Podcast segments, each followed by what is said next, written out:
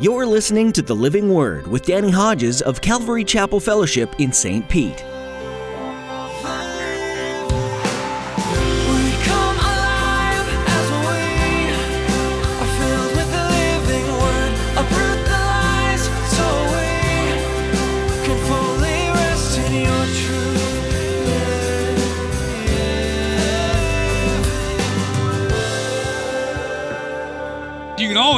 Find find somebody who looks worse than you. And that's what the Pharisees did.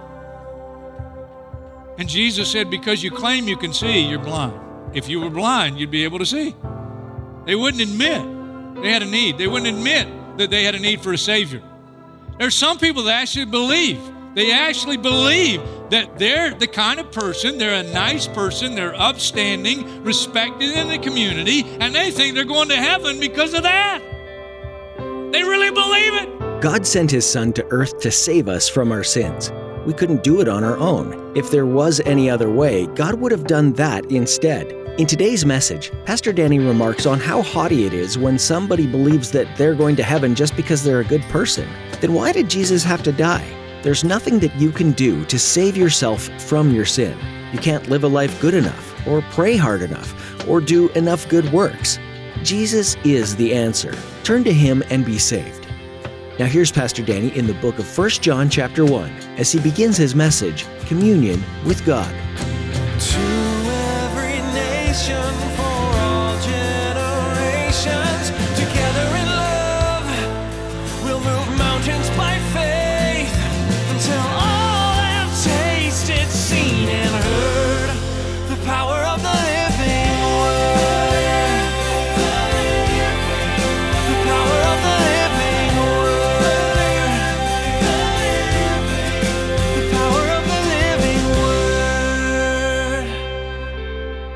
1 John chapter 1. If you're interested, uh, John, uh, the one penning this, um, is John the Apostle. Uh, he is an older saint when he pens this epistle. He has been banished to the island of Patmos for his faith in Jesus Christ. While he is there, uh, he receives what we know now as the book of the Revelation. Thank God for that. While he is in uh, banishment on Patmos, lots of things are happening back in uh, Jerusalem. Titus and the Roman army have come in and ransacked Jerusalem. John, after his suffering on Patmos, most scholars believe went back to Jerusalem, but he wasn't able to live there. And so he moved to Ephesus. And most believe that he penned this little epistle from the city of Ephesus as an older man, an older saint. More than once, he refers to his readers as dear children. There's that fatherly pen, dear children.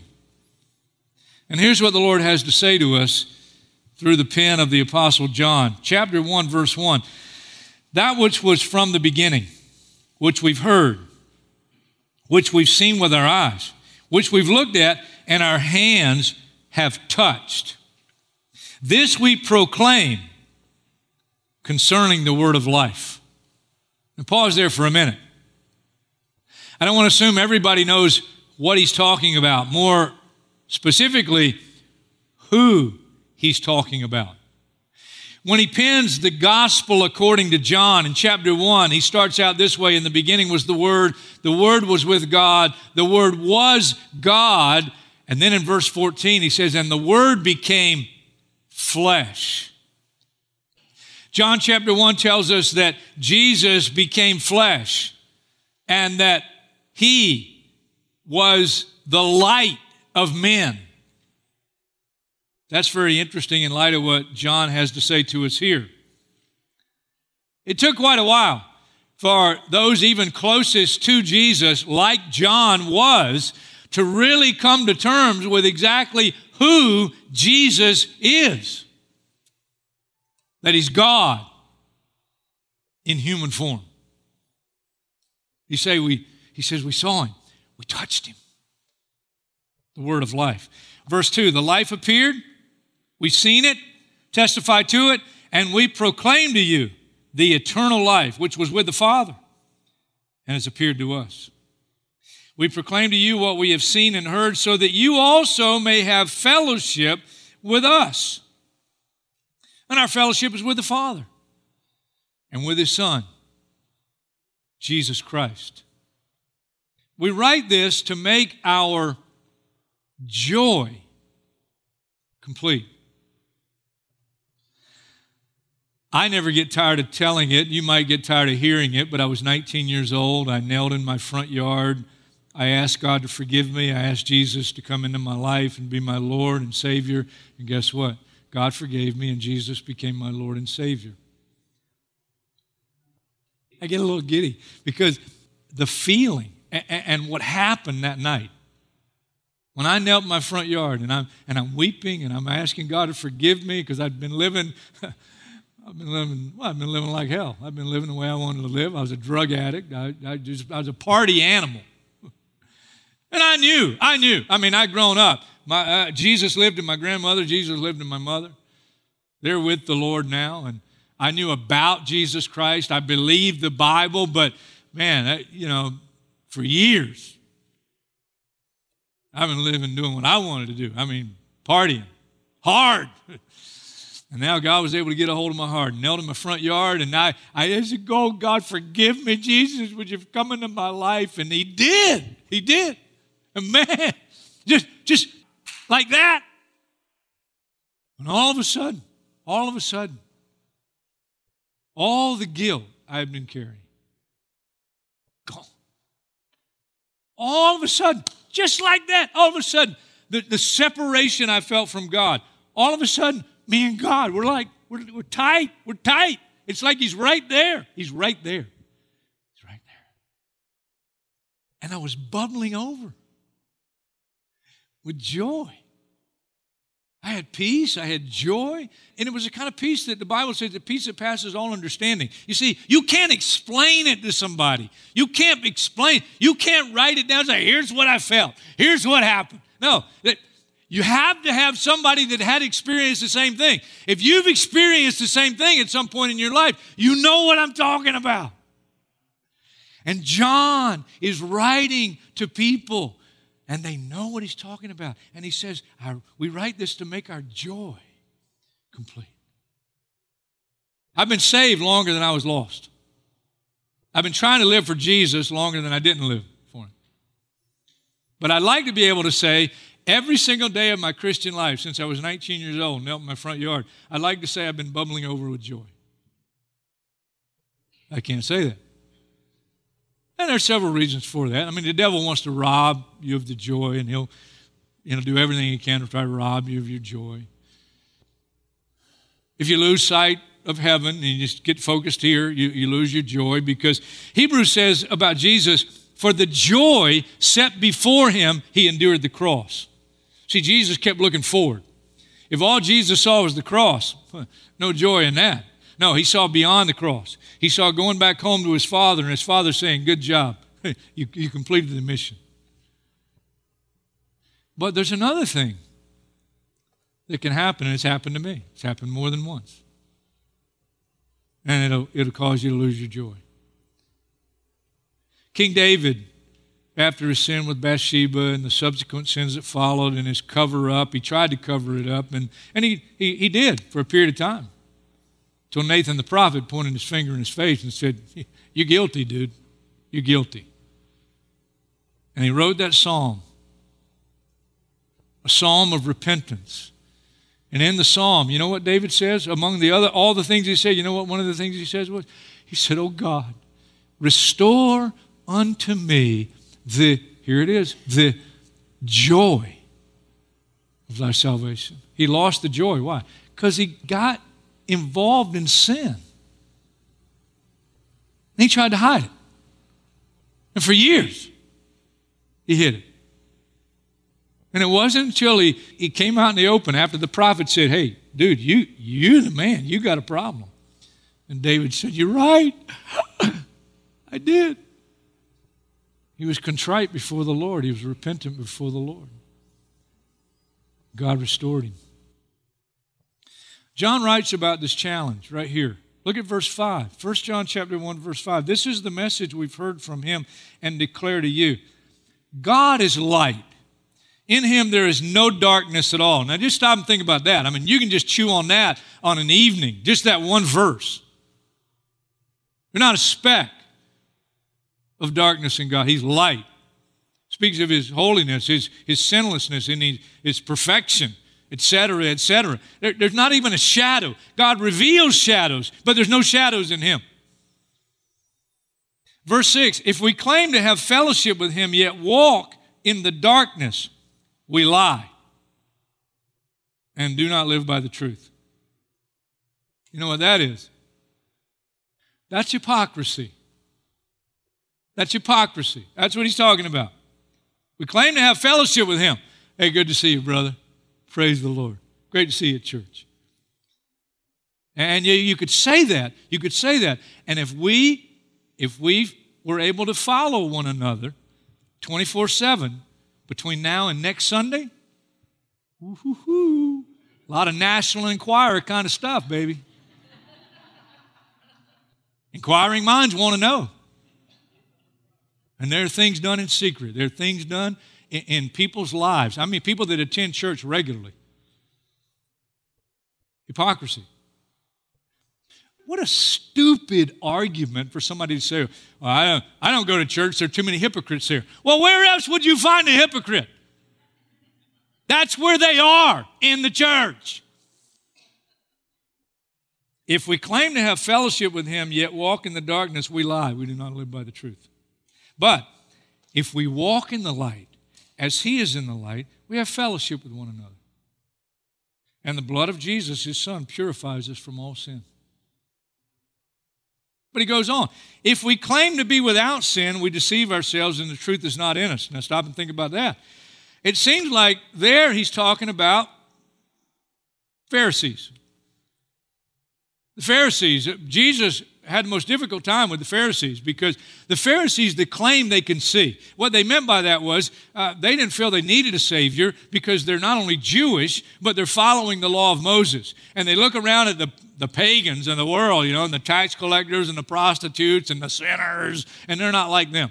I mean, these guys are fasting twice a week. They're giving a tenth of all they get. Uh, they're following all the religious rules. On the outside, the dish is clean, man. On the outside, you go, woo, wow, they're clean.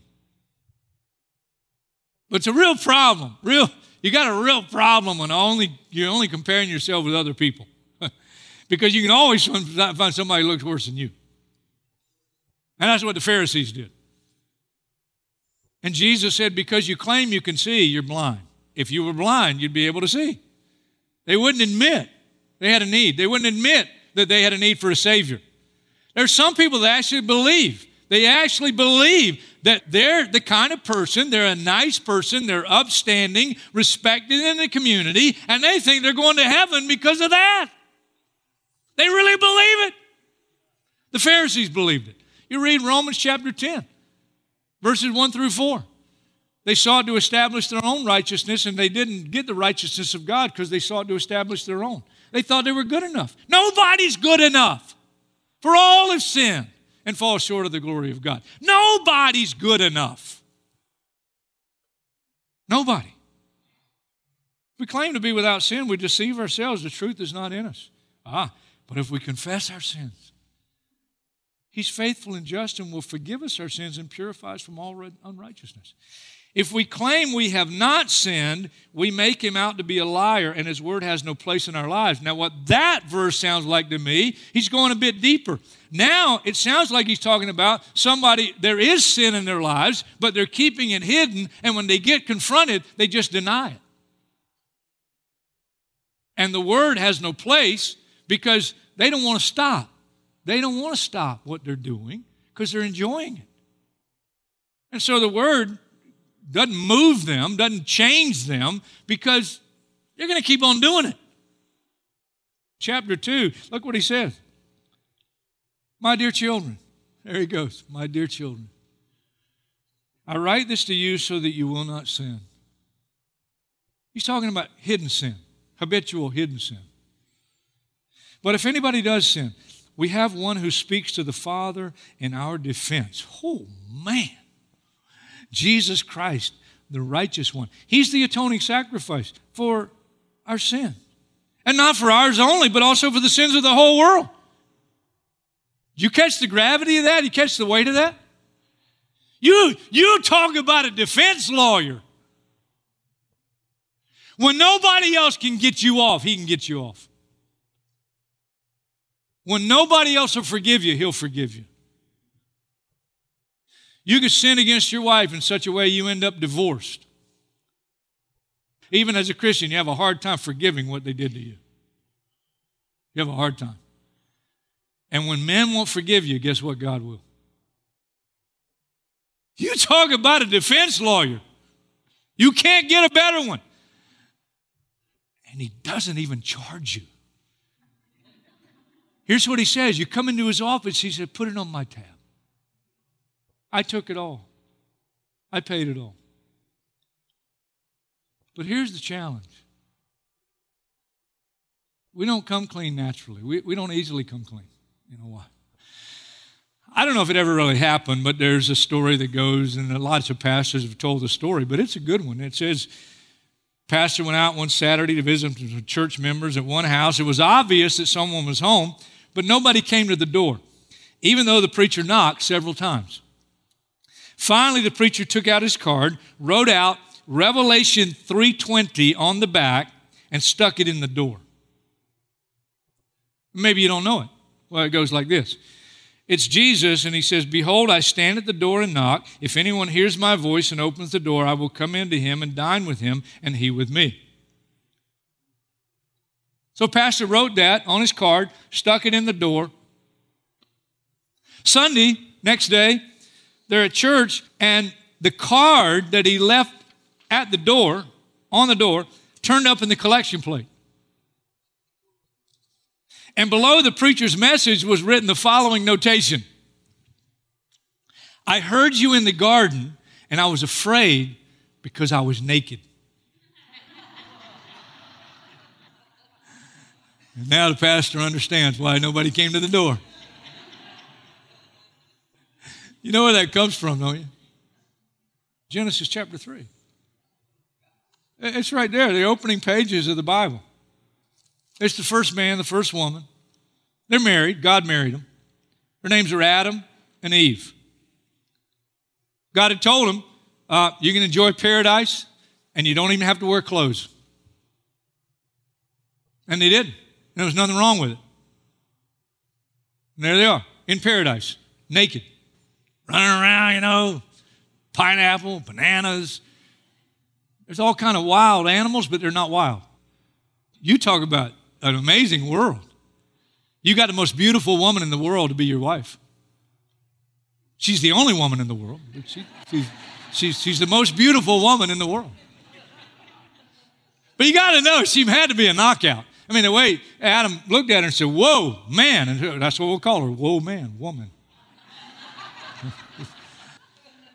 And they're, they're just living it up. We don't know how long but it was before Eve could conceive her first child, and God had commanded them, be fruitful and multiply, and so nothing preventing her from getting pregnant. But before she could get pregnant, man, things go south. God said you can eat from any of the trees in the garden. One tree, one tree. Now, if I was going to God's board of directors, I would have suggested the tree be put way back in the corner of paradise where you can't find it, you know. Where, you know, God talked about that tree. Well, I've never seen the tree. He put that thing way out. No, he put it right in the middle. Right there in the middle. It's right there. And he told Adam and Eve, you can eat of all the other trees. You can have, have at it. But this one tree, the day you eat of that tree, you're going to die. And then the serpent shows up. And he plants doubt. And the record goes like this Genesis 3, verse 6 When the woman saw that the fruit of the tree was good for food and pleasing to the eye, and also desirable for gaining wisdom, she took some and ate it. She also gave some to her husband who was with her, and he ate it. And then the eyes of both of them were opened, and they realized they were naked. They sewed fig leaves together and make coverings for themselves. Every time I read that, because we had a fig tree in our backyard and it was very productive after my grandmother put my pony's poop around it because it was dying. And that thing shot up, and after a while, I could climb in that fig tree. And we had figs coming out of our ears. They made fig jelly and fig preserves, and we had figs. But I'm telling you what, the fig leaves on that tree got so big. And I know what fig leaves feel like. And I don't know if you've ever felt a fig leaf, but it ain't fruit of the loom. and when you read that Adam and Eve covered themselves in fig leaves, you know they were in a hurry. And they covered themselves with fig leaves. Verse 8 And then the man and his wife heard the sound of the Lord God as he was walking in the garden in the cool of the day. And you have to believe this was a regular occurrence because they walked with God, they fellowship with God. But on this occasion, he comes and they hid from the Lord God among the trees of the garden. You can just see them. Eve, come on. Ah, ouch, ah, ah, ouch. And they're, and they, and they're hiding. They're hiding from, from God. Remember playing hide and seek? Wonder where they are. And you know, you see your little kid, you know, and they're scrubbing. I wonder, I wonder if they're over here, you know. And you just kind of play the game with them. But you know where they are. God knows where they are. God knows where they are. They hid from the Lord God among the trees of the garden. But the Lord God called to the man, Where are you? The question is not for God. God's not saying, I wonder where he is. No, no, he knows where he is. Question is for Adam and Eve. Where are you? I am not saying it self righteously at all, but I'm telling you, I'm so happy. When the question is asked me, Where are you? I can tell you, because I couldn't say this five years ago, I couldn't say this six years ago. I have nothing to hide. I'm not touching the money of the church, I never have. I got nothing hidden from my wife. I don't view other things to try to get satisfaction sexually. I love my wife. And thank God I'm not going to Jesus and Budweiser anymore. Hallelujah.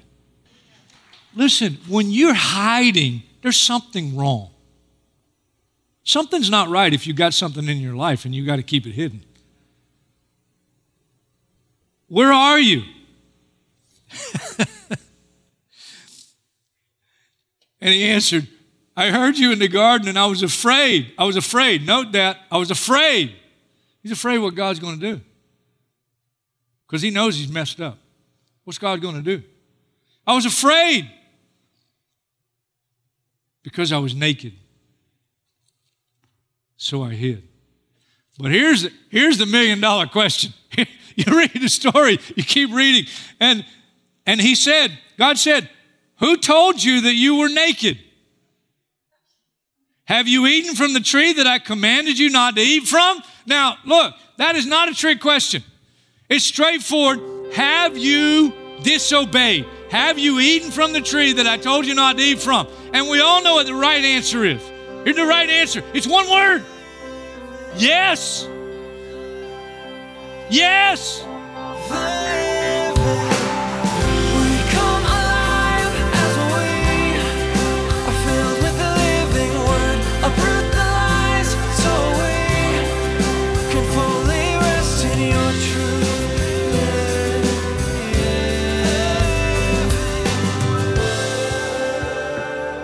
Thanks for joining us today on The Living Word. In this series called New Testament Highlights, Pastor Danny has been unpacking how time and time again the truth of God's Word shines brightly into a dark world.